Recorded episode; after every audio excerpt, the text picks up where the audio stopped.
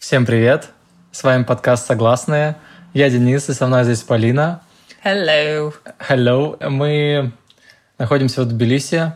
Э, мы только заехали в квартиру, временную квартиру, которую мы сняли на месяц, пока будем искать основное жилье, поэтому э, мы сразу извиняемся за звуки, которые могут быть. Здесь не очень хорошая звукоизоляция, и мы находимся на оживленной улице в самом центре Тбилиси.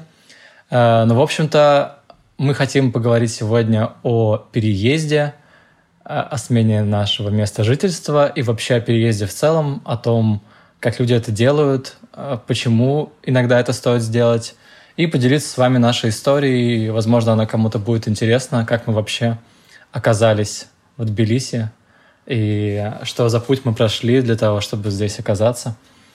И, наверное, сначала я хочу спросить у тебя, Полина, меня? Да, я хочу спросить у тебя, а, как вообще ты оказалась в Москве? Расскажи это. Давным-давно. Расскажи эту историю. Когда интернет еще не был популярен, Полина оказалась в Москве. Можно нормальным голосом, пожалуйста? Нет. Я на самом деле хотела для начала посмеяться тому, что мы нашей оперативности. Через два дня после свадьбы мы записываем а, подкаст об отношениях. Через а, день после переезда мы записываем подкаст о переезде. Ну да, это же так актуально. Сейчас да. такие эмоции, которые... О которыми хочется, хочется очень сильно поделиться, поделиться да. А, да, почему мы поднимаем тему Москвы? Потому что Москва тоже была для нас не родным городом. Денис из Томска, я из Нижнего Новгорода, наверное. Мы это упоминали уже в одном или в нескольких подкастах. А в Москве я впервые оказалась в осознанном возрасте. В 14 лет, когда мне только исполнилось 14, я приехала в Москву на неделю на тестовые съемки и жила в двух шагах от Курского вокзала. И это, наверное, первый и последний раз, когда Москва вызывала у меня хоть какой-то восторг. После этого я уже приезжала туда только для того, чтобы улететь оттуда, потому что от Нижнего до Москвы всего 4 часа на поезде, и все мои вылеты были из Москвы. А переехала в Москву я в конце 2016 когда познакомилась с тобой, мы начали встречаться. А, были другие попытки жизни в Москве, но это обычно длилось месяц, два, полтора, потом я снова куда-нибудь уезжала работать. Москва никогда не была для меня действительно домом до момента, как мы с тобой начали жить вместе, и случайным образом мы задержались в Москве на три года.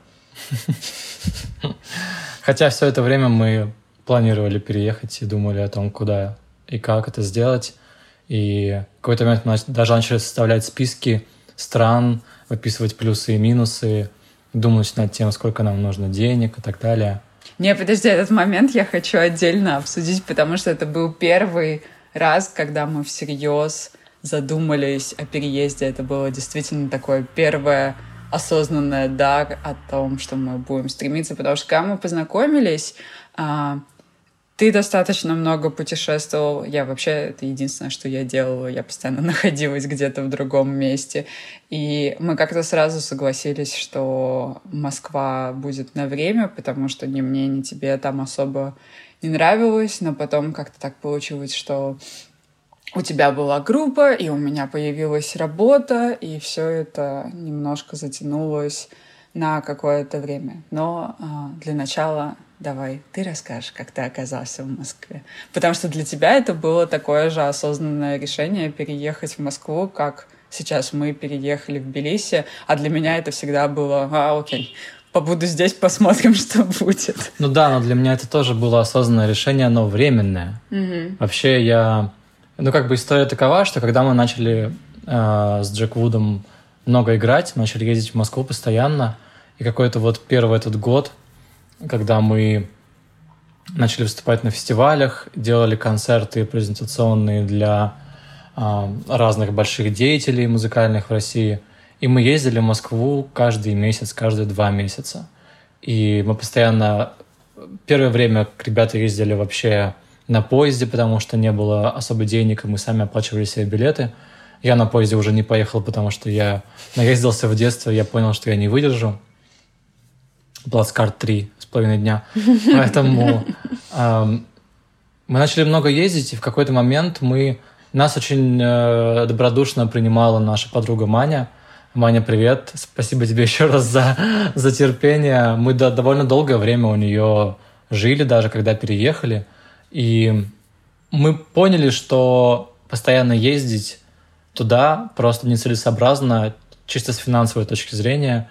Мы поняли, что мы могли, могли бы снять квартиру там как-то и вместе жить, и это было бы дешевле и удобнее. И на самом деле, в первый раз я попал в Москву, а, когда мне было, по-моему, 16, и мы ехали проездом а, в Болгарию или в Испанию, или я ездил с, с хором девочек сопровождающим. Это отдельная история. И мы ночевали одну ночь на Новом Арбате. И когда я впервые попал в Москву, и меня, конечно, поразило вот этот масштаб, эти огромные пространства, гигантские дороги. Я помню, что я, уезжая на Аэроэкспрессе, сидя в Аэроэкспрессе, который тоже меня поразил свои, своим вообще да, Аэроэкспресс уже тогда был. Он тогда уже был, и он тогда был просто хай-тек. Это было что-то... Ну, для меня, по крайней мере, из Томска, это было что-то невероятное вообще.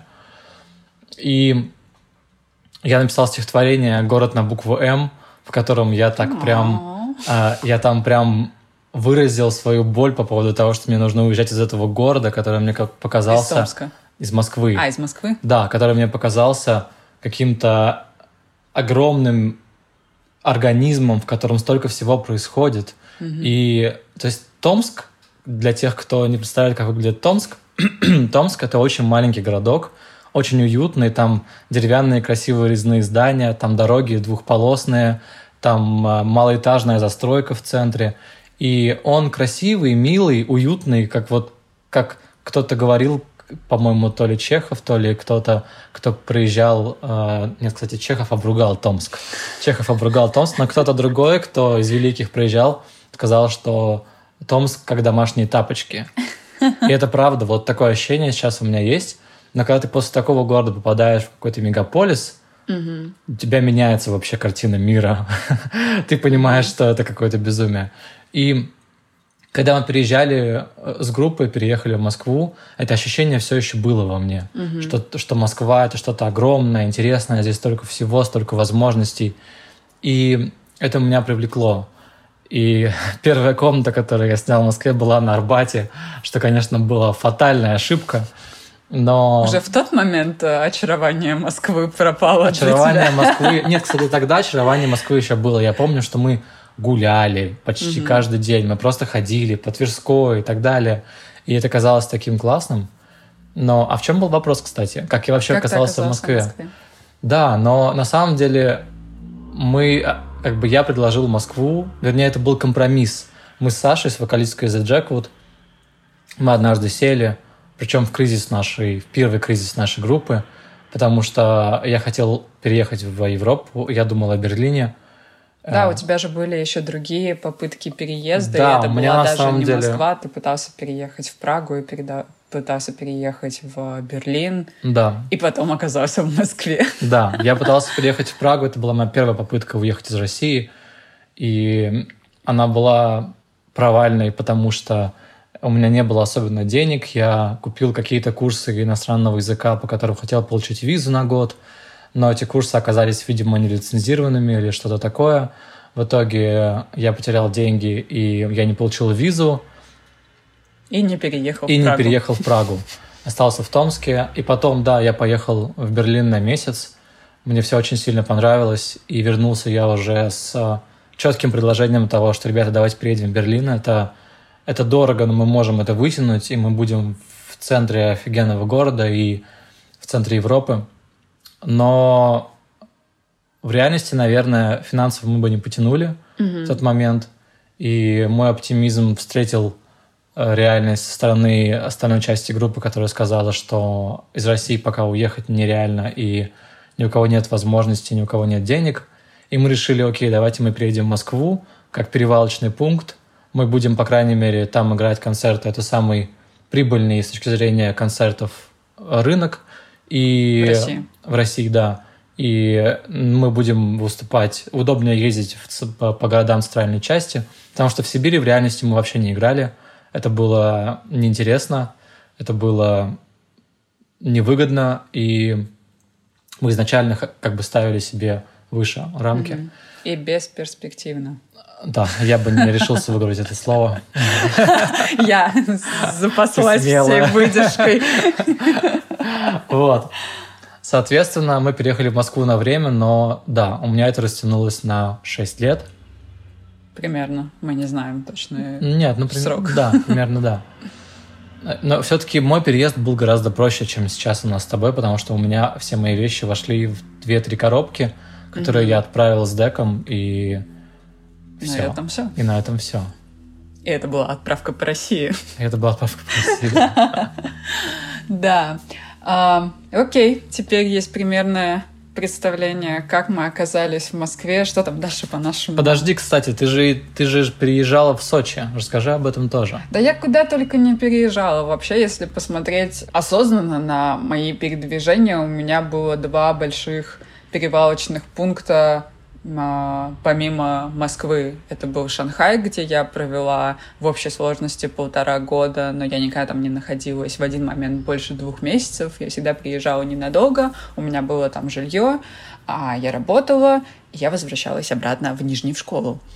Такая вот у меня была жизнь. И потом, когда я закончила школу, закончила с Шанхаем и упаковала все вещи, отправила их эм, обратно в Нижний, а спустя какое-то время, примерно полгода, да, я переехала в Сочи на полгода.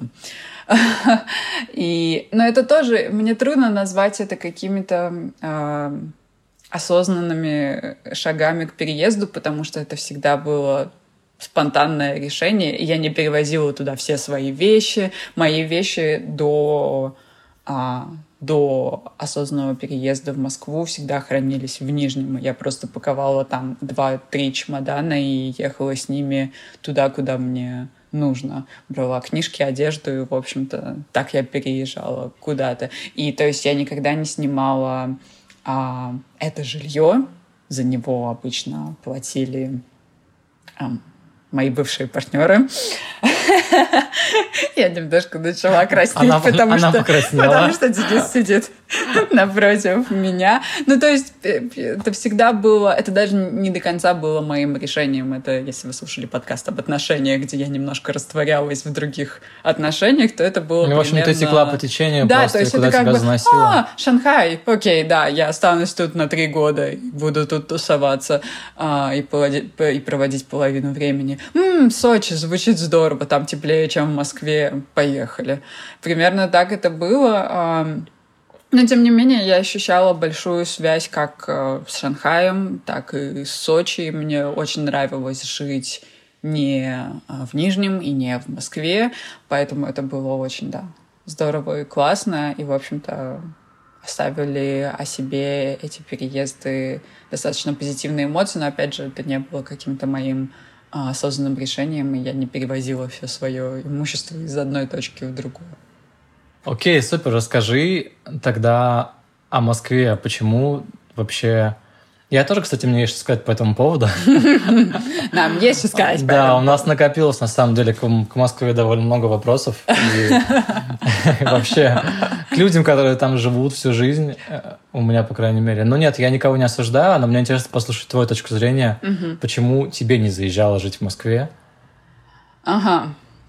Ну вот, я не знаю, в какой момент я действительно потеряла какой-то интерес к Москве.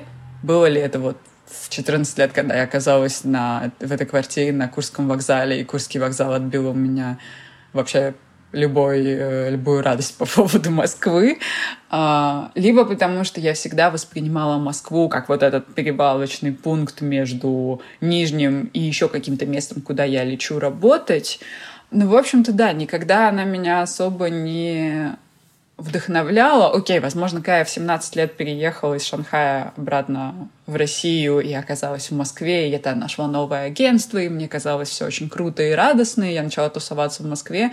Возможно, то недолгое время приносило мне какое-то удовольствие, но потом, да, в общем-то, из-за того, что, возможно, у меня там никогда действительно не было квартиры, и мы тогда а, постоянно переезжали. Я жила вообще во всех ужасных местах Москвы. Я жила в Новогиреево, на Братиславской, на Кутузовском, и, и где я только еще не жила, пока не оказалась в Красногорске с тобой. Да, и в общем-то, уже тогда, во время всех этих переездов и мотанием по каким-то непонятным комнатам с какими-то неизвестными мне людьми, я думаю, в тот момент мне надоело таскать свой чемодан с, с одеждой, и мне хотелось просто уже какого-то а, своего угла. Когда я оказалась в Москве совершенно случайно в декабре 2016 жила на кровати в комнате своей подруги Насти и с ее родителями. Не знала, куда мне деться, и мы познакомились с тобой. И я так случайно переехала к тебе и начала жить в Москве. Я думаю, первый большой минус был то, что мы жили достаточно далеко. Тогда была зима, когда мы начали жить вместе. Это была холодная зима, было, доходило до минус 30. И ехать на маршрутке до метро, а потом на метро до центра вызывало у меня очень много негативных эмоций. В общем-то, этот негатив подспал только когда а, ну, года через два он, наверное, подспал, когда я с этим смирилась и привыкла и поняла, что наша квартира действительно стоит того, чтобы ездить э, в центр. А, поэтому, да, если вы переезжаете в Москву, ищите хотя бы что-то в пределах метро. Ну, на самом что... деле, это такой очень субъективный взгляд, потому что когда я переехал сначала, я поселился на Новом Арбате, угу. потом я какое-то время пожил на 1905 Потом mm-hmm. я жил на Тимирязевской, на Отрадной и потом в Красногорской. Если посмотреть по карте, то я каждый раз удалялся от центра. Да. Все дальше и дальше. И лично для меня как раз центр, он, он то есть, во-первых, центр это всегда дороже, если снимаешь отдельное жилье. Я никогда не мог mm-hmm. себе позволить снять хорошую квартиру. Mm-hmm. В плохих квартирах жить я категорически не могу. И, ну, я не знаю, мне проще жить далеко, но жить в хороших условиях. И, в принципе, причем я разделяю теперь эту точку зрения, потому что я помоталась по комнатам, койкам и да, и, ров, ровно и я как понимаю, и жить... что это такое, когда у тебя есть свое жилье. Это ровно как и жить круто. с кем-то, да, это тоже не вариант для меня абсолютно. Я... У, меня, у меня был очень... Только не жить с кем-то. У меня был очень недолгий опыт, э, буквально в пару-тройку месяцев, когда я жил не один, и я поставила для себя эту точку сразу же. Mm. То есть э, абсолютно без вариантов, и это очень сильно влияет на качество жизни. Очень сильно. Я-то делила квартиры и комнаты лет так шесть со своими поездками, соседками, моделями и всем прочим. После этого, да. Ты очень хочешь свое жилье после такого опыта. Да, это точно. Так о чем это мы? О квартире. О квартире. О том, что лучше искать свое жилье. Не, ну, конечно, когда ты первый раз переезжаешь в Москву, сразу снять свое жилье, это какая-то, по-моему, неподъемная задача. Это очень дорого. Ну, зависит от того, как ты переезжаешь. У меня, сейчас, у меня сейчас двоюродный брат переехал в Москву уже с работы, его перевели. Ну, да. И да. он сразу же, уже со своей девушкой, с которой mm-hmm. они долго встречаются, они сразу же вместе сняли квартиру. И таким образом, да. Но это самый идеальный и легкий вариант переезда, который доступен далеко не всем. Да. Поэтому изначально, когда, да, ты снимаешь комнату, но все равно я, я очень рекомендую искать там, где метро, и метро не 25 минут пешком. Это как бы такое же удовольствие, что ехать на маршрутке до метро. Поэтому, да, это такой э, первый большой минус Москвы, потому что если ты хочешь жить хорошо и жить где-то, где есть метро и не сильно далеко, и это будет твое жилье, то это тысяч сорок. Правильно? Что, в принципе, является большей, части, большей частью денег от средней зарплаты в Москве. Да. Если средняя зарплата в Москве примерно 70 тысяч, угу. то фактически это больше половины. Да. Что, ну, абсолютно неадекватно, потому что ты таким образом ты не сможешь никогда откладывать какие-то деньги, И... Ну, если очень постараться. Нет, нет, мне серьезно, это очень тяжело, потому что а, еще в Москве транспорт довольно дорогой. Если ты ездишь на такси хоть иногда, это очень дорого. Mm. Продукты питания довольно дорогие, плюс очень многие в Москве из-за работы, из-за того, что им приходится ездить на далекие расстояния, mm-hmm. питаются не дома. Большинство людей, no. которые работают, питаются не дома. Это... И более того, ты хочешь в Москве питаться вне дома, потому что там какое-то гигантское разнообразие того, куда ты можешь пойти и поесть. Я помню а, Новослободское, где у нас а, а, был офис, там было десяток кофеин на этой Новослободской, и ты в них вообще даже не переходишь во время обеда. И то же самое относится к кафе и к ресторанам. В общем-то, мы до конца так и не исследовали этот район, потому что там просто гигантские возможности для того, чтобы куда-то ходить и есть. И ну и да, и после работы ты так устаешь, что тебе, в общем-то, и не особо хочется готовить и тебе хочется пойти куда-то в аутсайд, или заказать доставку, которой тоже сейчас в Москве стало очень много, и есть и Яндекс, и Uber Eats. Он еще есть? Не знаю. Мы не знаем. Ну, в общем, да, есть еще много вариантов ну, того, да, что ты можешь очень, просто заказать на дом. И это тоже достаточно дорого, потому что обычно ты не можешь заказать на 500 рублей, тебе нужно заказать на 1000, и, ну, в общем, да, я думаю, вы поняли, какие примерно это Так, затраты. в общем-то, почему, почему Москва не для тебя? По всем этим причинам. И кроме того, там нет солнца. Совсем. Это, наверное, самая большая боль. Э, зима начинается в ноябре, она закан... заканчивается... Ну вот в прошлом году она, точнее в этом году она закончилась в апреле, в конце апреля. И после этого, да, конечно, нам и очень не, И не было лета, кстати, И не вообще. было особо лета. Да. Но лето мы провели в Грузии, поэтому но мы, но мы следили, мы следили мы за Москвой, за, и там да. было печально. Там было печально. Да, и если подводить итоги, то как-то это все сложилось в одну э, картину, неоправданно дорогой город, в котором нас больше не держала работа с э, качественным жильем в часе езды от центра Москвы, без солнца. Э, что еще? Ну, для меня это город да. машины, город стройки. Да. И даже наш замечательный э, район Павшинской поймы, который был предназначен для семей и детей и приносил нам невероятное наслаждение, э, его начали перестраивать, увеличили количество и без того гигантских парковок, начали строить новую развязку и еще там начали строить московские диаметры. Так что да, там подошло время печально. уехать оттуда, и мы это ощущали очень сильно. Нет, вообще мне пришло, просто пришло осознание того, что в Москве ты должен постоянно больше работать, чтобы жить в более достойных условиях, угу. но это, это, это на самом деле замкнутая петля, потому что ты не можешь жить, у тебя не хватает времени на то, чтобы жить. Угу. Я всегда вспоминаю о своих знакомых, взрослую mm-hmm. пару москвичей, которые тоже переехали из небольшого города, mm-hmm. чтобы зарабатывать деньги. И последние, ну там, 15 лет, пока они живут в Москве, они живут по расписанию подъем в 5 утра, в полшестого в 6 они выезжают, mm-hmm. завозят ребенка в школу, э, дальше едут на работу и возвращаются к 10 где-то вечера. Какой-то ночной кошмар. И они готовили дома только по выходным. И а. я не удивлюсь, если на самом деле по выходным у них не было сил готовить, потому да. что в таком режиме жить невозможно. То есть это постоянный недосып. Это отсутствие какой-либо жизни, в принципе, кроме как работа. Они тратили на реально на передвижение угу. там по 3-4 часа в день суммарно. Да, это... Это, это учитывая то, что да, мы, мы еще не ездили особо на работу на машине, мы все равно выбирали общественный транспорт, потому что это не так комфортно, но это было явно быстрее. Да, но это просто потому, что они не могли, как и большинство людей, не могли себе позволить сразу же купить квартиру где-то mm-hmm. в Москве в центре. Они жили в Подмосковье, как многие-многие-многие люди, mm-hmm. и добирались постоянно. Но, в общем-то, пробки на самом деле это серьезная проблема. Да. И, и несмотря на то, что они зарабатывали приличное количество денег, даже по московским меркам, mm-hmm. все равно вот такой вот уровень жизни. То есть они могли себе позволить купить хорошую там технику и так далее, но Насколько это реально влияет на, на качество жизни? Если 6 часов в день ты проводишь в пробках. Ну да.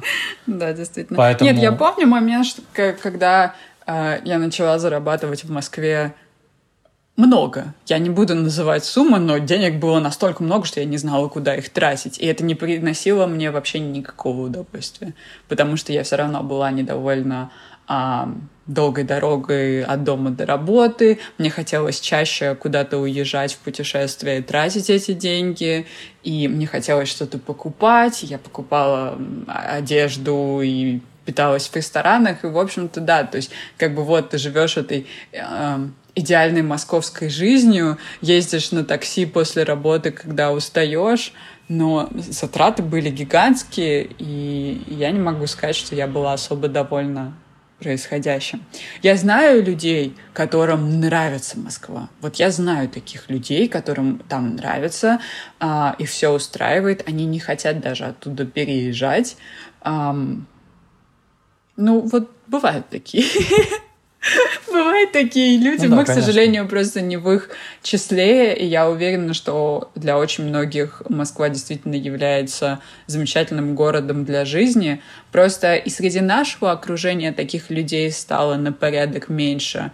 И мы немножко изменились, поэтому а в какой-то момент, я его помню очень хорошо, это был февраль месяц, и ну, то есть это настолько была невероятная ситуация, что я поняла, что нам действительно нужно уезжать. Это как раз тот момент, когда мы сели одновременно и начали прописывать э, наши желания, никак не сговариваясь. Я была в спальне, Денис был в гостиной. Я начала отвечать э, на вопросы из книги, которую я порекомендую в конце подкаста. Ты начал это делать, по-моему, после занятия с э, психотерапевтом, и мы сидели, писали о том, где мы хотим жить, куда мы хотим переехать, а, и потом пошли на йогу и начали обсуждать, чем мы занимались, и поняли, что мы одновременно писали о том, что хотим уехать из Москвы.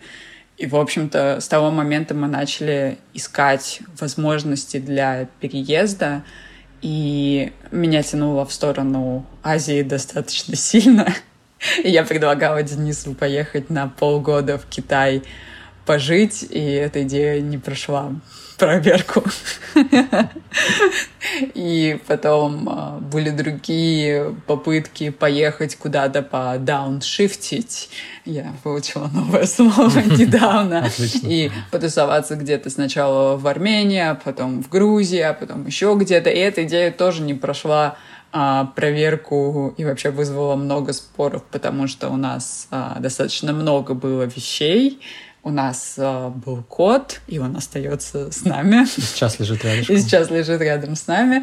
Э, и, в общем-то, да, мы понимали, что этот вариант не для нас. И хотя я была уверена, что дауншифтинг — это очень круто, и мы сможем жить два месяца там, и три месяца там, и там еще где-то тусоваться, а за последние полгода я поняла, что это совершенно не для меня потому что последние, даже не полгода, 4, 4 месяца мы сначала поехали на 2 месяца в Грузию, потом мы ненадолго приехали в Москву, потом мы поехали а, в Грецию, потом мы ездили по родственникам. И я поняла, что все эти переезды, перекладывания вещей и эта нестабильность и отсутствие какого-то распорядка дня совершенно не для меня. То есть для меня сейчас, а, учитывая, что у меня свой проект — для меня вдвойне сложно замотивировать себя сесть работать, а если мы еще и где-то находимся, где не особо комфортно работать, то я вообще забиваю на все. Да, есть такая проблема. Поэтому я поняла, что действительно круто иметь где-то в одной точке земли жилье, где будут твои, э, твоя семья, твои вещи, куда ты можешь вернуться, отдохнуть, и круто, если есть возможность а, совершать из этого места путешествия. Кстати, Грузия не самое удобное место для совершения больших путешествий.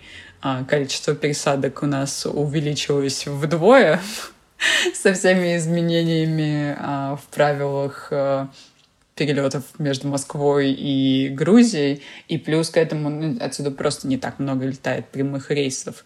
Так что на самом деле Грузия не прошла проверку в этой части, но, в общем-то, да, как бы я поняла, что круто иметь какое-то место и из него куда-то ездить не, не насильно долго, потому что иначе вся рутина летит вниз с горы.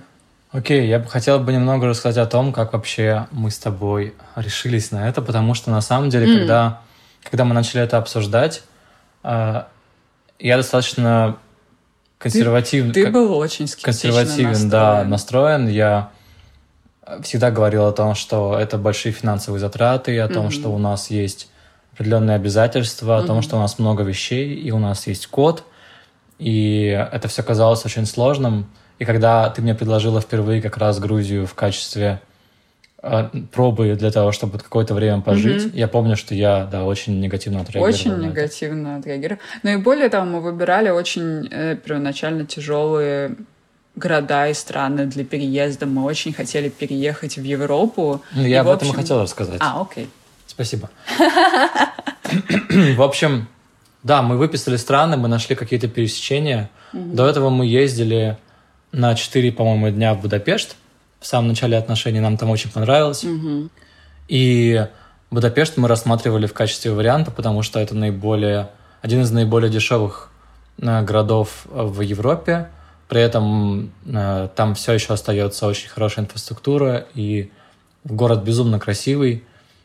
Но мы на самом деле, когда мы начали писать о том, что, в общем-то, для нас важно, по каким критериям мы должны выбирать свое жилье и чего мы от него ждем, мы поняли, что, по крайней мере, я для себя четко понял, что города, а, в которых есть зима, вот такая со снегом, угу. они для меня просто сразу же отсекаются все. Поэтому мы отсекли Канаду, а, несмотря на то, что там высокий уровень жизни, и хотелось бы там побывать просто, потому что там очень, очень хорошая ситуация с, с бизнесом, и так далее. Ну и вообще это страна, и которая вообще... очень приветствует иммигрантов. Да, и такие варианты, и в том числе там Берлин, Будапешт, они для меня отлетели просто из-за климата. Угу. Я в, из Сибири уехал из-за холода, и в Москве не то чтобы было тепло, поэтому я понял, что для меня реально важно солнце, для меня реально важно есть хорошую еду, э, качественную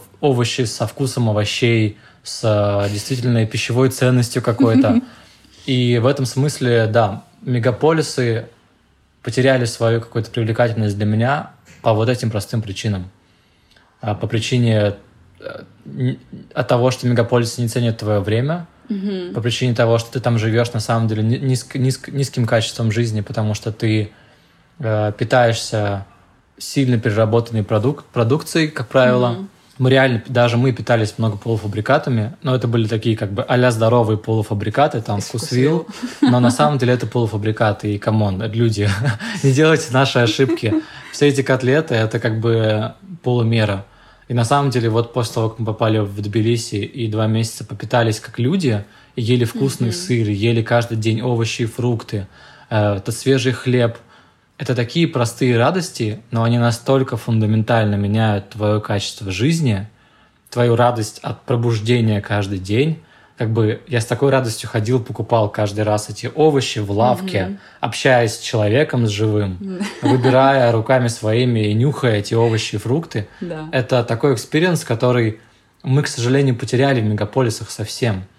И, в общем, да, возвращаясь к теме того, как мы выбирали это все и как это тяжело шло, мне пришлось проделать определенную работу. У Полины более широкий взгляд на это просто потому, что у нее фактически давно не было дома как такового. Угу. Она жила то тут, то там, и для нее сменить это мест, местоположение, локацию свою, это не не какое-то новое явление. Фундаментальное решение, да, да. это купить билет и упаковать два чемодана. А для меня все-таки это было фундаментально, и мне пришлось проделать определенную работу и поломать свой, свой взгляд на мир для того, чтобы вообще решиться на это. И вот о чем я хотел бы рассказать, так это о том, как мы с тобой начали копить деньги на переезд в Будапешт и в итоге переехали в Тбилиси, потому что мне кажется, это очень поучительная история того, как мы оставили гибкость э, в своем сознании, да, в мировосприятии и смогли посмотреть под другим углом на на ситуацию. На самом деле я хотел об этом рассказать в рекомендациях, но пусть эта первая рекомендация будет да. встроена здесь. У меня были определенные ограничения, связанные с тем, что я думал, я хочу именно в Европу, потому что там высокий уровень э, развития инфраструктуры, там хорошая культурная жизнь, и остальные страны какие-то, которые я воспринимал как страны второго сорта, угу. я не рассматривал. И когда мне сказала про Грузию или там про Армению, я сказал, блин, нет, это, ну, то есть там... Что мы будем там делать, ты сказал? Да, что мы будем там делать. Тогда я сел и, и серьезно осмыслил, а что я хочу делать, и что я хочу от этого города.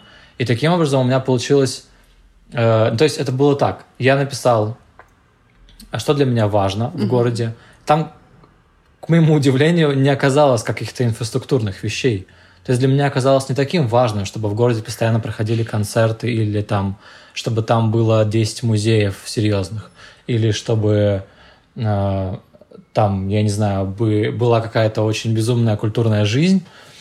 И для меня гораздо важнее оказался климат, еда, э, экология. Для меня оказалась очень mm-hmm. важна э, количество солнечных дней, да. И когда я посмотрел на, на этот список, который я написал, я понял, что он, в общем-то, не соотносится с городами, которые я раньше считал, что мне подходят. No. Я начал просто выписывать все города. И просто вычеркивать те, которые не подходят, и оставались те, которые подходят. Это изменило мою парадигму, мой угол зрения.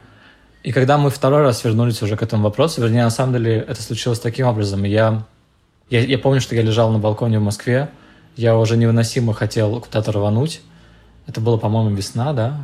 Мы да, весной. это был, по-моему, май, когда мы Это был май, да. Решили. А, мы тогда начали еще гулять каждый день, и как-то да. это немного нас подвзбодрило. Угу. Но я помню, что я считал деньги, и я понимал, что вот нам нужно там условно 300 тысяч только на переезд в Будапешт, и там да. были определенные сложности с... Визой. С визой, Это с котом. самая большая сложность на самом деле да, с Европой. и учитывая мой прошлый опыт, я понимал, что это может просто упереться, как у меня это уже не раз случалось, в эти визовые вопросы. И когда эту идею ты вынашиваешь слишком долго, и она никак не продвигается, то она потом теряет свою актуальность. Ты просто потом не ощущаешь ее так, и тебе тяжело реально решиться на это. Поэтому я как-то осознал, что, возможно, нужно иначе посмотреть на, на это. Я открыл этот список стран, начал смотреть видео про эти, про эти страны и города, и начал как раз с Тбилиси. Yeah. Я посмотрел буквально пару видео, и, и там оказалось, что этот город вообще выглядит не так, как я его себе представлял. Мы до этого были в Армении, в, в Ереване. Я думал, что это что-то похожее, но на самом деле это вообще не похоже друг на друга. И если Ереван действительно где-то еще в конце 90-х с немного отдающей советской инфраструктурой и но нам все равно там очень понравилось. Нам там очень понравилось, конечно, безусловно. Прекрасные люди. А, вообще, южные народы мне безумно нравятся. Угу. Они добродушные, открытые. Об этом еще стоит будет сказать отдельно. А, но когда я увидел, что Тбилиси развивается очень активно, но при этом здесь все еще все плюсы небольшого города, и климат, и еда, и все, что для меня важно, я просто пришел к себе и сказал, поехали. Да. И это было принято решение вот, вот за мгновение буквально. Да? Мы просто решили, окей, мы уже запланировали, практически сразу же мы купили а, билеты и сняли жилье. Решили Нет, там поехать. тоже была подготовка. Просто ты забываешь кое-что. Да. была большая подготовка. И Белиси ты еще выбрал, потому что ты нашел этот сайт, где можно было посмотреть, сравнить э, цены на жилье, а, на да, еду. это потрясающе. Это обязательно да. в рекомендациях нужно написать. Это, это, ну, была аналитика по всем городам, и ты как бы увидел очень много плюсов в Тбилиси, и поэтому решил посмотреть видео, и уже потом мы решили туда поехать. И более того, я помню, я ушла тогда на час позаниматься с психотерапевтом, возвращаюсь от Дениса уже с этой мыслью, что мы переезжаем в Грузию. Я вообще не поняла, как произошло, учитывая, что я более... А, как это? Легкая на подъем, мне стало страшно. Я сказала, нет, мы не переезжаем в Грузию, это что, с ума сошел? Мы там ни разу не были. Мы решили туда поехать сначала пробно летом на два месяца. И мы решили, что мы сдадим квартиру и найдем жилье, э, э, жильцов, и найдем людей, которые согласятся смотреть за котом, И только после этого мы уже забронируем жилье в Тбилиси и купим билеты. И к моменту, когда мы все это сделали, нам очень повезло, мы достаточно быстро нашли жильцов в нашу квартиру. Они согласились снять ее на два месяца за буквально ту же сумму, за которую мы снимали. Они согласились смотреть за котом. И когда все это произошло, мы забронировали жилье в Тбилиси и купили билеты. И в тот момент как раз отменили, а, в тот же вечер отменили прямое сообщение да, с да, Грузией. Мы... Это было, конечно, достаточно смешно. И нас переубеждали просто все, даже наши свободно мыслящие друзья говорили, может быть, вы сейчас не поедете в Грузию, потому что там явно не рады русским, и мы все равно забили на все и поехали на, на самом деле мы даже, мы даже думали о том, что если это действительно какая-то ситуация сложная, что мы будем говорить по-английски постоянно. Да, мы, мы решили для себя. Э, ну, чтобы, типа, не привлекать внимание. Но на самом деле, ребята, это абсолютный бред. И когда мы приехали сюда, мы очень быстро поняли, что то, что показывают по телевизору, э, и то, что мы читаем в новостях, ну, мы не читаем, но остальные все люди читали, которые нам передавали все это и скидывали эти новости. Спасибо им большое за это.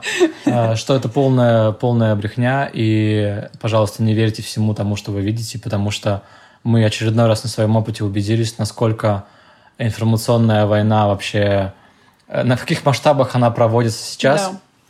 И в Грузии э, очень добродушный народ, они очень любят русских. Э, здесь есть какой-то ну, непонятный, очень маленький э, слой наверное, даже какая-то небольшая группировка националистов, которая там иногда клеит наклейки про то, что Россия оккупанты, или там пишет на стенах «Fuck Russia».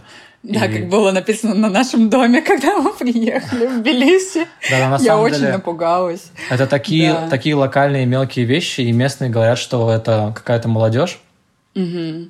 и какая-то группа просто молодых националистов, которая это делает, но это абсолютно не отражает общего настроения как бы грузин, по крайней мере, тбилиссов, мы можем за, за них ручаться. Э, и... Ну, мы не можем прям до конца ручаться. Но мы, но мы все-таки два, все-таки два месяца мы здесь прожили, и я целенаправленно говорил со всеми, с кем я мог, угу. с таксистами, с продавцами. Я никогда не стеснялся говорить по-русски.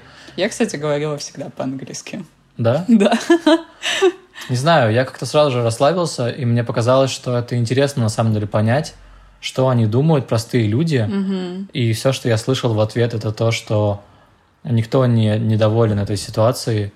И это политические игры, которые не касаются народа, и на самом деле касаются в негативном ключе, потому что экономика Грузии сейчас переживает не лучшие времена. Именно из-за того, Именно что, из-за того, что отменили прямые рейсы. рейсы. Да, здесь очень много держалось на туристах. Российские туристы были самым большим куском пирога в, в туристической ситуации в, в Грузии.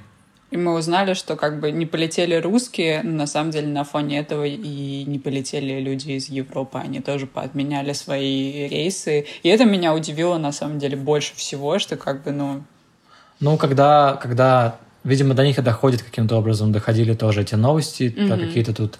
Я помню, была какая-то новость про избиение русского журналиста или что-то такое. Да, ну, в общем, э, как бы европейцы тоже народ осторожный, если они слышат такое, мне кажется. Но у них большой, большой, большой выбор, куда можно поехать. Они просто выбрали другие варианты. Угу. И как бы Грузия, конечно, споткнулась сильно об этот камень.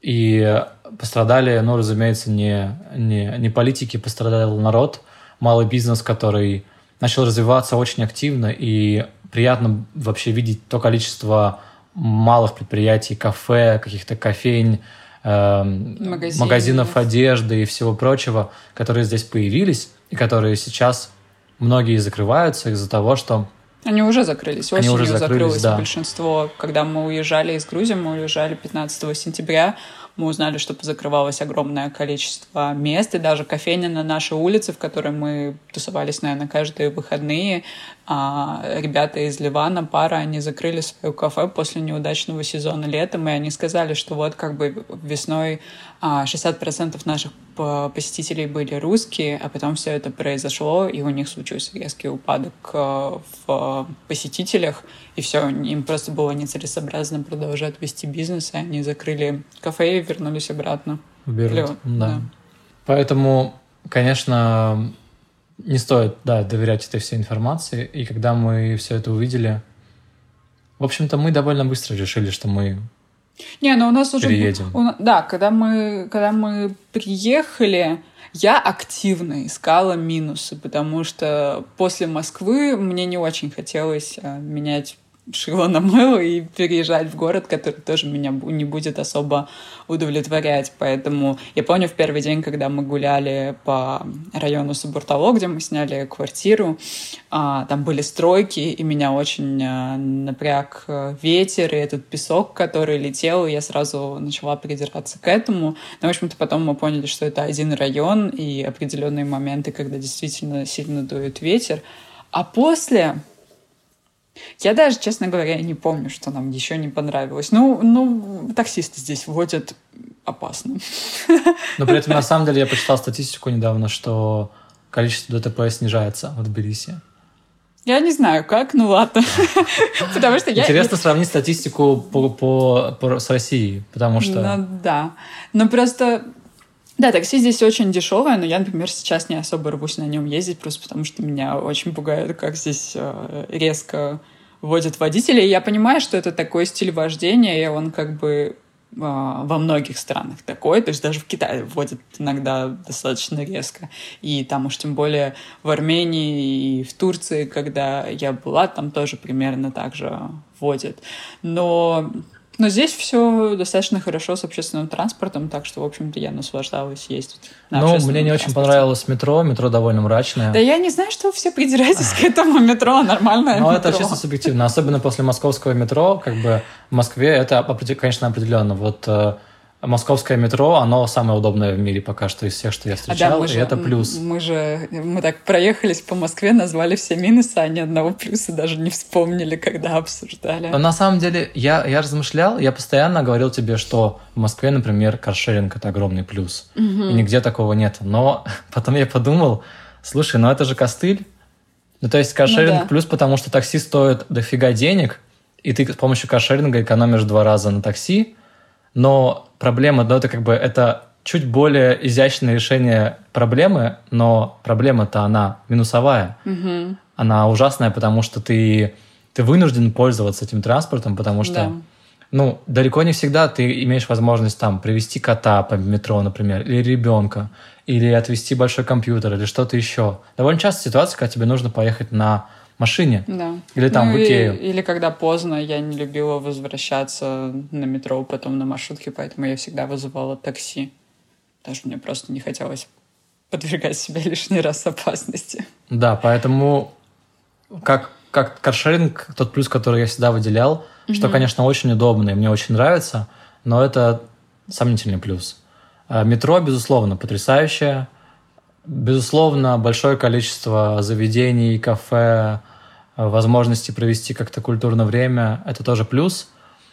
А Не сказали мы еще об одном минусе, который я постоянно говорю, когда рассказываю про Москву. У меня в Москву переехало две сестры. Родная и двоюродная. И мы честно пытались с ними встретиться в течение нескольких месяцев. Реально в Москве это очень сложно сделать. Несмотря на то, что все тусуются в кафе, и казалось бы, но у всех расписание, у всех свой режим жизни. Мы еще живем не в центре, а не тоже где, где как. Всем нужно как найти общую точку соприкосновения, и это сделать очень сложно, реально организоваться. Поэтому э, Москва, как и любой мегаполис, разделяет людей. Люди становятся, они меньше общаются, меньше встречаются, больше переписываются, это все ведет к одиночеству, и поэтому в мегаполисах самое большое количество самоубийств, самый большой уровень одиночества, и это минус Москвы и не только, Ну, Не только. который, не который мне только. кажется довольно большим.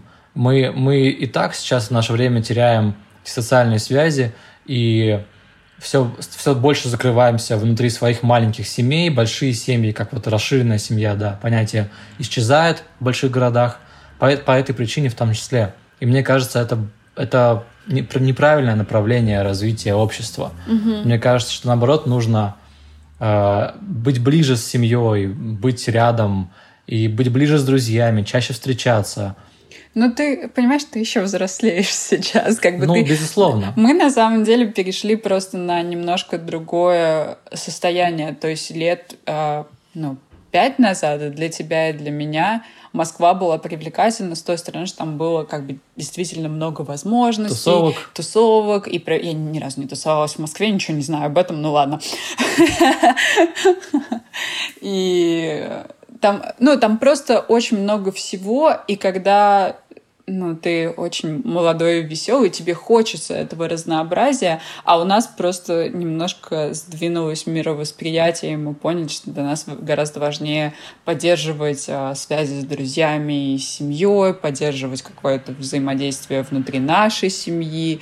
А, мы начали думать о том, где мы будем растить ребенка, и как бы, ну, те, кто да даже некоторые мои ровесники, они еще не думают об этом, потому что это просто не их а, внутреннее состояние сейчас. Поэтому нужно еще понимать, что для нас, например, Грузия стала просто вариантом, в котором сошлось, а, сошлись все эти возможности, которые сейчас для нас интересны. То есть пять лет назад для нас бы не, не это стала Грузия было, привлекательна. Да, это было не актуально. Это, это произошло вот только сейчас. Подводя итоги с Москвой, можно сказать, что там можно жить достаточно комфортно. Солнце, конечно, вы ни за какие деньги не купите, но можно, окей, оттуда летать на отдых, наверное. А, и зарабатывая много, там действительно можно жить очень комфортно. Все, что нужно, вы найдете в Москве, потому что это столица, это большой город, там все открывают что-то, пытаются как-то улучшить. А в плане музеев, метро, ресторанов, да, это все на очень высоком уровне. Но за такие деньги можно жить и в других местах очень хорошо. То есть как бы э, столько, сколько тратить в Москве, ну так можно и неплохо жить и в том же Будапеште, и в Китае, и ну даже в Париже, если очень поднапрячься, и даже в Нью-Йорке можно на эти деньги жить. То есть, ну и как бы зачем тогда э, оставаться в Москве, если можно жить в каких-то других местах на эти деньги. Да, мы еще не касались темы большой работы, которой нам нужно будет коснуться, потому что mm-hmm. это но это отдельная Кры- Краеугольный тема камень для многих, да, для многих в качестве переезда. И на самом деле самый частый вопрос у нас, каждый второй вопрос, который нас спрашивают сначала, первый это почему Тбилиси, а второй как там с работой. Да. Поэтому о минусах Тбилиси мы не договорили. Ты нашла угу. в итоге какие-то минусы здесь для себя? Ну вот, да. Пыль в районах, которые строятся, такси, в общем-то, на самом деле, все. А, ну у меня был неприятный опыт с покраской волос. Когда я случайно стала Дейнерис из э, «Игры престолов», а пришла за натуральным цветом волос, да, это меня действительно немножко выбило из колеи. Справедливости ради, конечно, эта покраска стоила в три раза дешевле, чем в Москве, но все равно мне потом пришлось это переделывать в Москве. Так что в, ко всей этой бьюти Тбилиси у меня еще будут вопросы, и мне еще предстоит найти э, салон, где я буду делать волосы, где я буду делать ногти. Но сейчас у меня просто все эти моменты немножко сдвинулись на дальний план. Меня это не так сильно беспокоит, как беспокоило бы даже два года назад. Поэтому я, в общем-то, очень спокойна. Ну да. Э, для меня здесь минус э, такой технический есть. Здесь угу. очень маленький выбор того, что можно купить. Ну, то есть, например, я хочу себе купить час пианино, mm-hmm. и здесь такого просто нету, а если есть, то это под заказ, и цена будет там в полтора раза дороже, чем в Москве. При этом у них довольно жесткие таможенные условия, и на все ввозимое новое оборудование или какие-то товары, все, что дороже 300 лари, это чуть больше 6 тысяч рублей, нужно платить э, налог 18%. Э, то есть мне да, Чтоб... нам еще предстоит столкнуться с этим. Да, то есть, чтобы купить что-то более-менее дорогое здесь, нужно... Мы, вероятнее всего, будем покупать это в Москве. Э, мы нашли хороших ребят, которые доставляют за адекватные деньги все в Тбилиси. И этот вопрос, слава богу, закрыт. Но так или иначе придется доплачивать здесь 18% на таможне mm-hmm. сверху. То есть это все равно будет ощутимо там, ну, на 20-25% дороже, чем в Москве. Mm-hmm. И это вот плата такая за Солнце. За солнце, да, за, за отсутствие здесь. Ну, то есть, да, здесь нету этого огромного количества интернет-магазинов, здесь вообще интернет-торговля развита очень мало. И э, это минус для меня. а, в данный момент, когда мне нужно что-то купить, хотя на самом деле я собираюсь меньше покупать, чем раньше, Мгм. и надеюсь, что это не станет. Плюс, э, как бы, второй вариант, как ты можешь это обойти, это можно поехать в Москву, просто купить там все, что тебе нужно. Э, Мы нашли довольно дешевый способ, как это делать. Можно Да. долетать до Владикавказа на Победе за 2-2,5 тысячи, и от Владикавказа такси полторы тысячи рублей. Комфортабельно. Ты за... Сколько мы ехали вчера? 4 или 5 часов? Даже меньше, мне кажется, за 4 мы прошли границу и доехали до Тбилиси. Да, это было очень легко, если не летом, если граница не забита.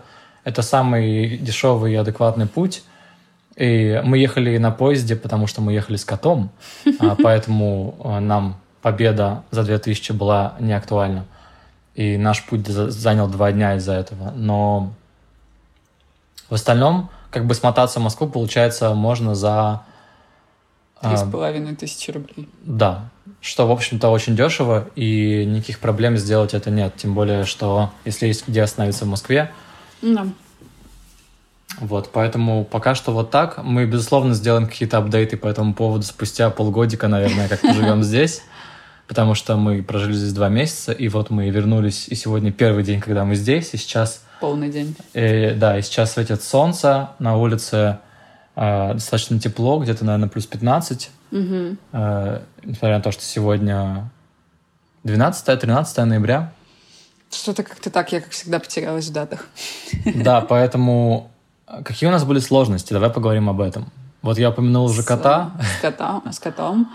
А, на самом деле для меня сложности не то, что нам пришлось отправить э, 300 килограмм вещей. Это, это, конечно, печально, что у нас их так много, но это как бы не было для нас сложностью, потому что у нас был бюджетный переезд, и мы все упаковали, и, в общем-то, ну окей. Но пришлось заплатить чуть больше за переезд. Для меня большинство сложностей все-таки были психологические, те, с которыми мы столкнулись, когда мы пытались донести эту идею до окружения. То есть, да, окей, наши друзья, потому что они достаточно открытые в мышлении, они отнеслись к этому спокойно и поддержали нас, но при этом мне как бы было грустно осознавать, что мы оставляем компанию людей, к которым мы привыкли и с которыми мы проводили время последние три года в Москве. Да, мне тоже очень жаль. То есть это как бы первое такое, что ты понимаешь, да ничего страшного, они всегда могут прилететь, и не так уж мы часто виделись в Москве, но все равно ты как бы ты знаешь, что у тебя есть какая-то поддержка, и ты можешь пойти с кем-то и развеяться. А, например, сейчас, приехав в Тбилиси, у нас есть тут один знакомый. И мы не знаем, как это все будет дальше развиваться, как быстро мы найдем новых людей, учитывая, что мы достаточно медленно сходимся с людьми, и мы достаточно придирчивы во всем, что касается отношений с а, друзьями и единомышленниками. И это такой действительно большой минус. Кроме того, мы как бы а, еще дальше отодвинулись от нашей семьи. Мы и так не, не то чтобы часто виделись а, с нашими родителями, а, несмотря на то, что Нижний находится рядом, я туда не особо рвалась возвращаться. И в Томск мы летали раз в год, в полгода. И сейчас как бы количество преодолимого пути увеличилось с переездом в Грузию.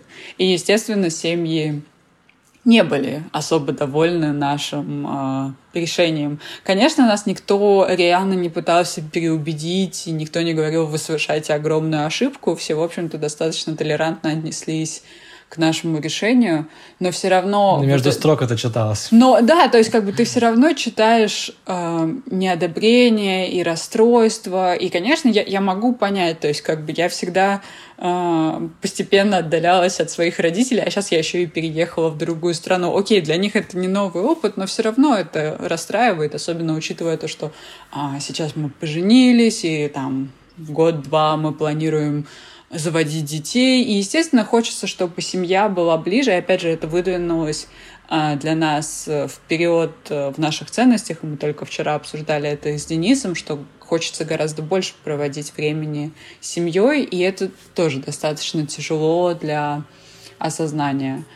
Вот э, такие вот вещи на самом деле. Ты как бы ты принимаешь решение, ты знаешь, что оно будет для тебя лучше, а, но не всегда легко сделать этот последний шаг. И вчера, когда мы приехали, я была уверена, что переезд будет достаточно мягким, потому что мы ехали на поезде, потом мы ехали на такси. Я, и мне всегда после самолета кажется очень шокирующим то, что вот ты 8 часов куда-то прилетел, и ты оказался на другом конце земли.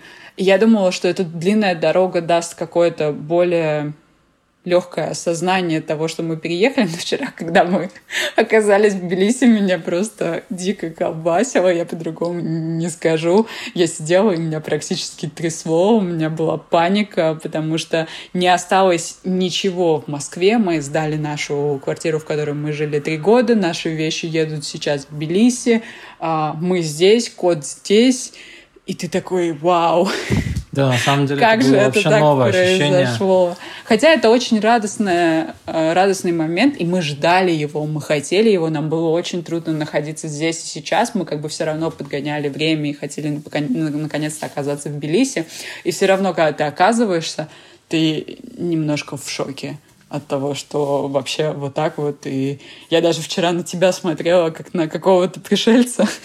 Несмотря на то, что мы женатые три года вместе, я все равно такая, где мы?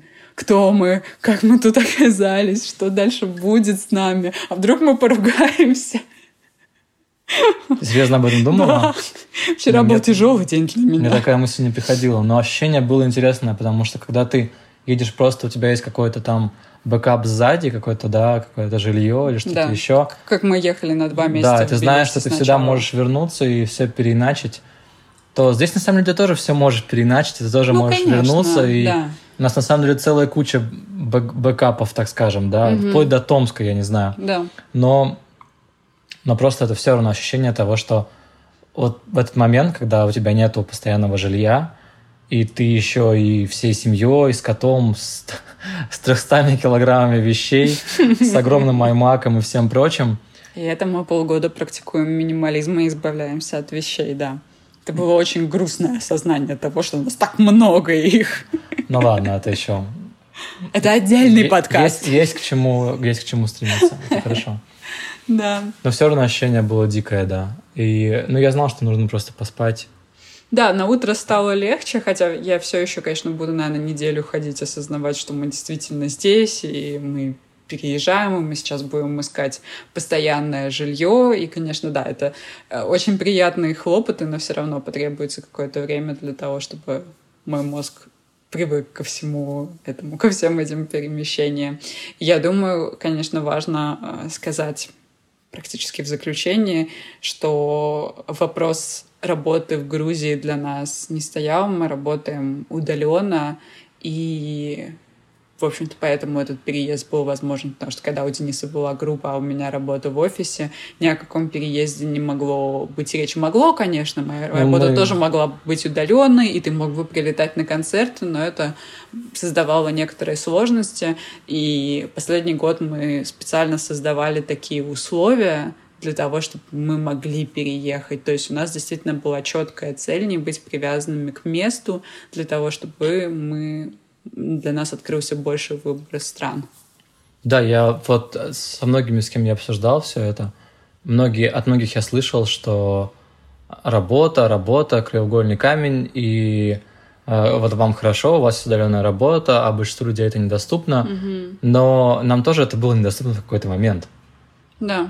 на самом деле мне все время из-за группы это было недоступно. Угу. Но когда ты ставишь себе цель и я не знаю, как это работает на самом деле. Я в последнее время все чаще думаю о том, что я на самом деле скептичен в вопросах вот какого-то, так скажем, каких-то потусторонних сил, которые каким-то образом твою жизнь направляют и ведут. Mm-hmm. Но я не могу сейчас э, не признать, что внутренние какие-то изменения и то, как ты перестраиваешь свое сознание, напрямую влияет на события, которые происходят с тобой, которые кажутся случайными, но на самом деле, посмотрев на них со стороны на, вс- на все события, которые происходят, ты видишь, что это вообще не случайность. Это все определенное, определенное следствие того, что ты сделал внутри себя. Mm-hmm.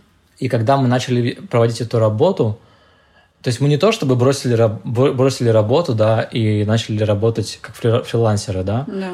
Не, не в таком буквальном смысле. Мы начали работать сначала с собой внутри, в голове, с сознанием и с мировоззрением. И затем события просто каким-то образом сами развивались так, что у нас все больше и больше появлялось возможностей э, не быть привязанными, да. да. Просто все складывалось таким образом. Угу. Это была не случайность. И это я могу сказать всей ответственностью. Поэтому...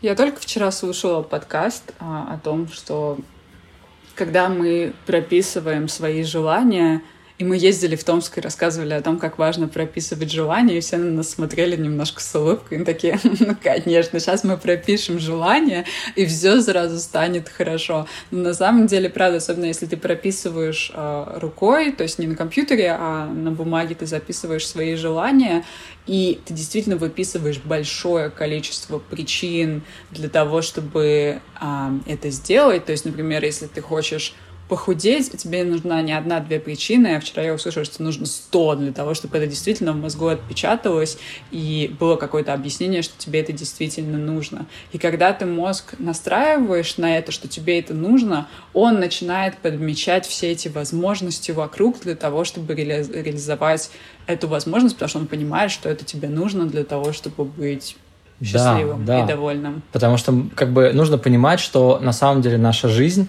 управляется не то чтобы нами, нами управляет наш мозг, и он делает там 90% всей работы, угу. не, не давая в наше сознание как бы фидбэк по поводу этой работы. Он делает это потому, что он оптимизирует максимально наш, наши все процессы, и нам кажется, что мы контролируем нашу жизнь, но на самом деле наше подсознание в гораздо большей степени контролирует нашу жизнь, поэтому простое прописывание целей и расписывание того, почему, причины, как, проработка страхов, все это работает с подсознанием. No. С тем самым рулевым, который ведет вас. И ты правильно сказала, если подсознание принимает этот сигнал, mm-hmm. он принял, оно приняло сигнал, что нужно достичь вот этого вот точки, оно начинает выстраивать как бы все вокруг да. этого. Оно реально начинает подмечать, оно начинает mm-hmm. как бы... И тебе кажется потом, что это случайность, что это... Все посыпалось что на все меня, посыпалось, все да, возможности. Вау. Возможности, предложения и так далее, и все как-то складывается таким образом. Но на самом деле это ты делаешь просто да. через подсознание. И да, в этом смысле как бы никакой мистики в этом нету. Это, mm-hmm. это просто наша работа, это, ну, как бы, имеет смысл почитать, например, про нейронауку и вообще про работу мозга, чтобы, если у вас возникают какие-то сомнения по поводу вообще адекватности этих вещей, mm-hmm. потому что это действительно интересно, и это так оно и работает. И вот мы сейчас э, как бы подтверждаем все. Живое подтверждение. Живое подтверждение Если не хотите смотреть идей. скучные видео, я бы никогда не стала этого делать, то можете просто спросить нас и узнать, как мы к этому пришли. Или продолжайте слушать подкаст. Да. И, конечно, стоило бы поговорить побольше про работу. Мы это сделаем, наверное... Ну, да, для этого должен быть отдельный подкаст, да, правда. Про, да, про это нужно говорить отдельно, потому что это большая тема. Угу. Твой, кстати говоря, твоя рекомендация будет об этом. Давай к твоим рекомендациям. Да.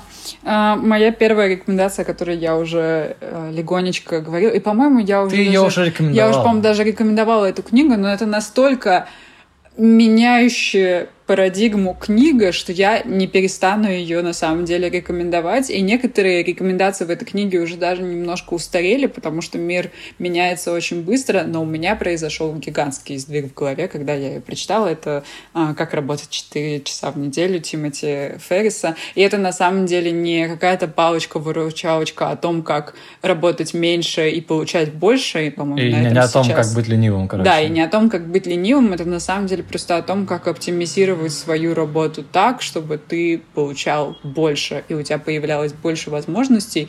И как бы на самом деле эта книга открыла для меня то, что работа — это не вся твоя жизнь. То есть тогда я впервые осознала, что вообще-то, ну, как бы это только процент твоей жизни, что есть еще семья, есть еще отношения, есть еще какие-то твои личные потребности, и, и еще есть вокруг люди и служение людям, и об этом можно тоже говорить долго. Но когда ты понимаешь, что работа — это не... Особенно в Москве, до тебя это доходит, что это не все, что ты должен делать, ты не должен 12 часов в день тратить на то, чтобы доехать до работы и работать, ты начинаешь ну, по-другому смотреть на мир и вообще спрашивать себя, что тебе нужно. И вопросы, которые в каждой главе есть в этой книге, очень помогли мне для того, чтобы просто перестроиться и вообще рассмотреть вариант переезда и понять, что это возможно.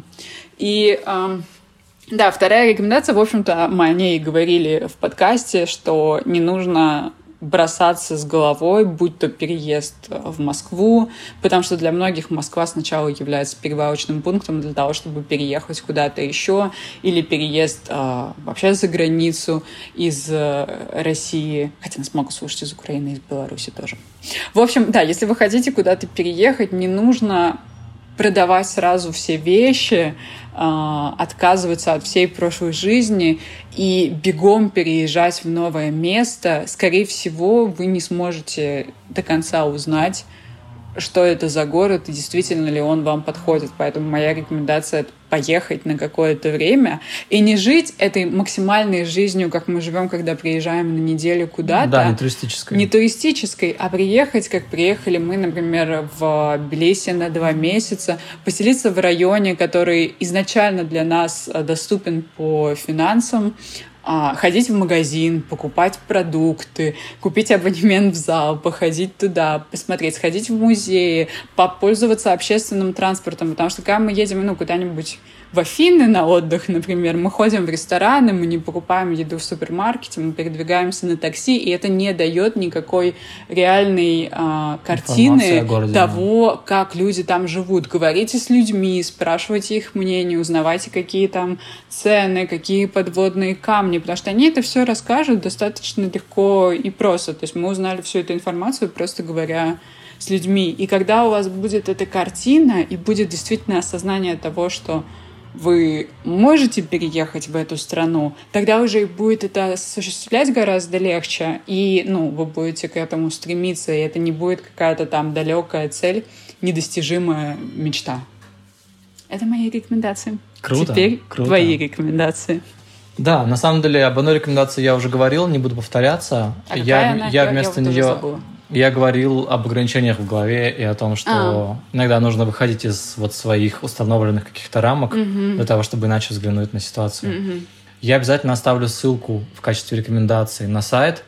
Это, Да. это сайт, э, такая база данных, куда люди э, скидывают цены продуктов питания прям по конкретно по, по- по продуктам каждому. Мгм. На жилье, на транспорт, на рестораны, на все-все-все. Это супер удобная штука, и она на самом деле невероятно точна. Да. Э, Особенно, что касается больших городов. Очень много... Да, у нас тут много шума за окном, но уже ничего не поделаешь. Э, Очень много информации можно почерпнуть и понять с финансовой точки зрения, какие города вам подходят, где какие цены, э, сравнить их с вашим городом, понять, нужно сколько денег, больше или меньше и так далее. В этом смысле, конечно, когда мы сравнили цены в Москве и в Тбилиси, это был просто последняя капля в нашем решении, потому что э, здесь гораздо дешевле. Да. И это здорово. Это приятно всегда. Приятный бонус к, к солнцу, к солнцу бонус. и плюс 10 зимой. Да. Вот. э, Также я хотел бы порекомендовать следующее. Э, Вот мы, я уже вскользь об этом говорил, мы хотели переехать в Будапешт, и какое-то время даже там составили план, начали искать информацию, начали копить деньги. Э, Но иногда стоит посмотреть под, под другим углом на ситуацию для того, чтобы сделать что-то сейчас, а не когда-то там через 3-4 года. Мгм. Потому что эти 3-4 года – это ваша жизнь, и время идет. И Да. к тому же возможно, что через пару лет, когда вы наконец-то накопите нужное количество денег, э, сможете получить визу, у вас что-то изменится в И жизни. вы уже не захотите И вы уже не захотите переезжать. переезжать, да. Или просто эта идея как бы со временем станет более блеклой и не такой воодушевляющей, и э, она уже не будет такой радость приносить вам. Да, потому что как только появляются какие-то сложности, наш, наш мозг сразу такой, ну, может, не надо. Ну, ну зачем? Вот мы были в Москве, и мы такие, ну, ну зачем? Ну здесь же можно жить. Да, и это кварти... вот хорошо. И квартира-то у нас, ну, хорошая. Ну, а кота мы куда повезем? Ну, он старенький, ну, куда мы его повезем? И все, и сразу какой-то список того, почему мы не можем переехать, хотя это была наша цель. То есть даже для тех, кто очень сильно этого хочет, нашлось тысяча э, причин для того, чтобы это не делать. И я помню, когда мы съездили в Тбилиси и вернулись, я говорю, какая нафиг квартира, какой кот, мы все хватаем, мы переезжаем отсюда, потому что нет, невозможно больше ждать.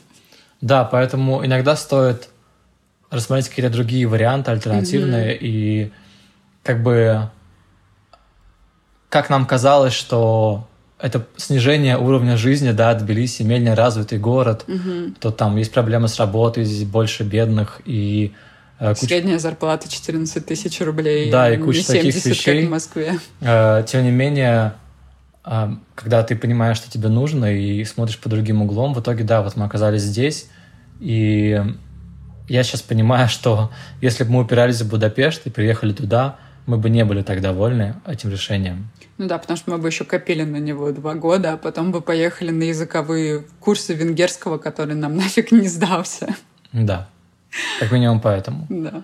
Поэтому да. Э, всегда есть какие-то варианты. На самом деле мир огромен, и да, есть конечно. куча всяких вариантов. И я, я на самом деле того же придерживаюсь сейчас в путешествиях, думаю об этом, угу. о том, что вот мы мыслим какими-то паттернами, какими-то хоженными тропами, и ездим туда, куда ездят все, и mm-hmm. думаем о тех местах, о которых думают все, но на самом деле мест огромное количество разных вариантов. Yeah. Я читал про людей, которые приезжали в Южную Америку, э, там в Чили, в какие-то такие страны, в Аргентину, э, тоже типа дауншифтинг, mm-hmm. но вот такого типа для тех, кто любит субтропический климат и э, кому нравится такая культура. И, и это далеко не, не единственные варианты, их реально yeah. масса под любой кошелек, под любой бюджет, под любые задачи. Mm-hmm. Везде есть свои плюсы и минусы, конечно, но если смотреть на это шире и уходить yeah. от этих вот стандартных каких-то вариантов, которые вы найдете на форумах, э, там в статьях mm-hmm. и так далее, то как бы вариантов становится гораздо больше, и нужно просто не бояться быть первопроходцем, угу. даже если среди вашего окружения никто вас не поддерживает. И, скорее всего, никто не будет вас и, Скорее всего, да. На самом деле люди, люди склонны к статусу кво, к тому, чтобы... Ква. Статусу ква, да. По нашему статус-ква. Э, к тому, чтобы ничего не менять, и все противятся этому. Но это же ваша жизнь, ваше решение и ваше время. Время, в общем-то, то единственное, чем вы владеете – и цените его, потому что никто его не ценит, ваше время никто не ценит. Ни да, города, даже вы ни на люди. самом деле вы не Даже мы на самом деле не ценим свое время, да, и это на самом деле самый большой вообще фактор, который сдвигает меня всегда, mm-hmm. это то, что я понимаю, не в смысле, что жизнь одна и нужно успеть все. No. В, ну, как бы так можно и наркоманом стать, как бы легко. А, а в том смысле, что мы ответственны за то время, которое, как мы его проводим, за качество нашей жизни, и это полностью наша ответственность.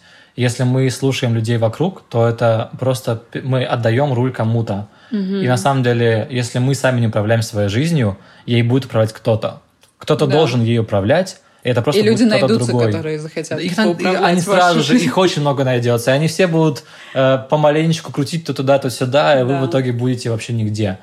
И как бы поэтому, э, да, это важно, управляйте сами своей жизнью, блин.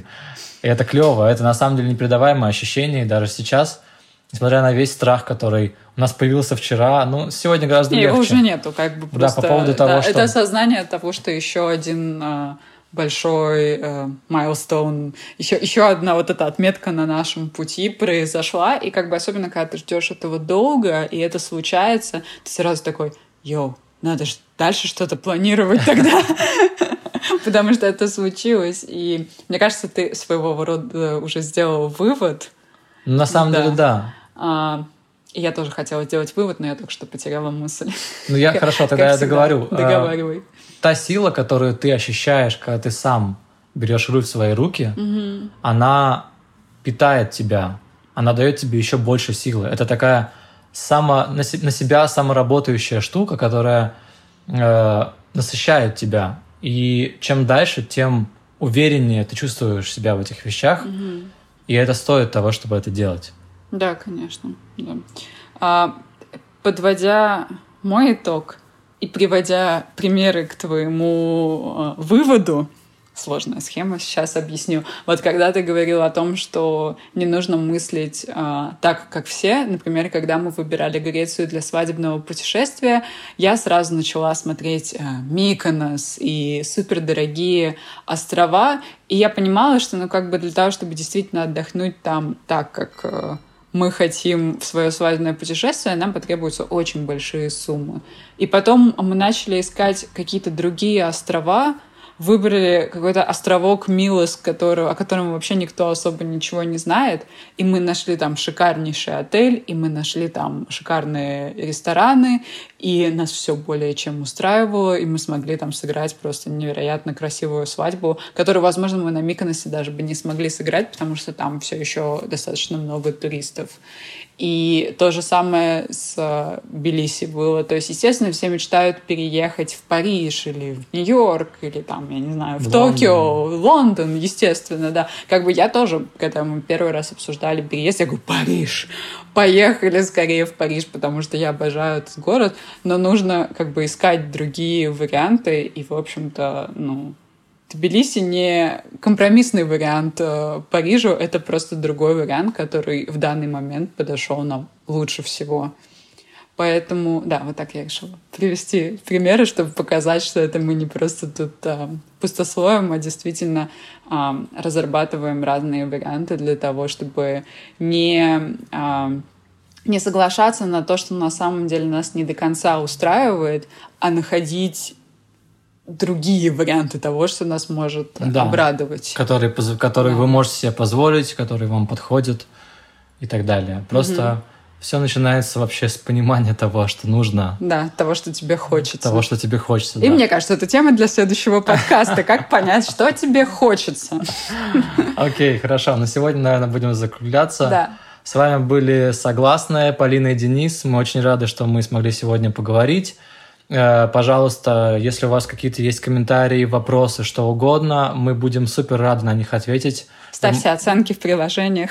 Э, да, мы, мы только... Делитесь в социальных Мы сетях. только запускаемся, поэтому мы еще небольшие. Любая ваша поддержка для нас очень ценна. Поэтому, если вам понравилось, напишите комментарий, э, поставьте звездочки и тому подобное. Мы не знаем, что там обычно ставят. Вот, и всем хорошего дня. Пока-пока. Пока-пока.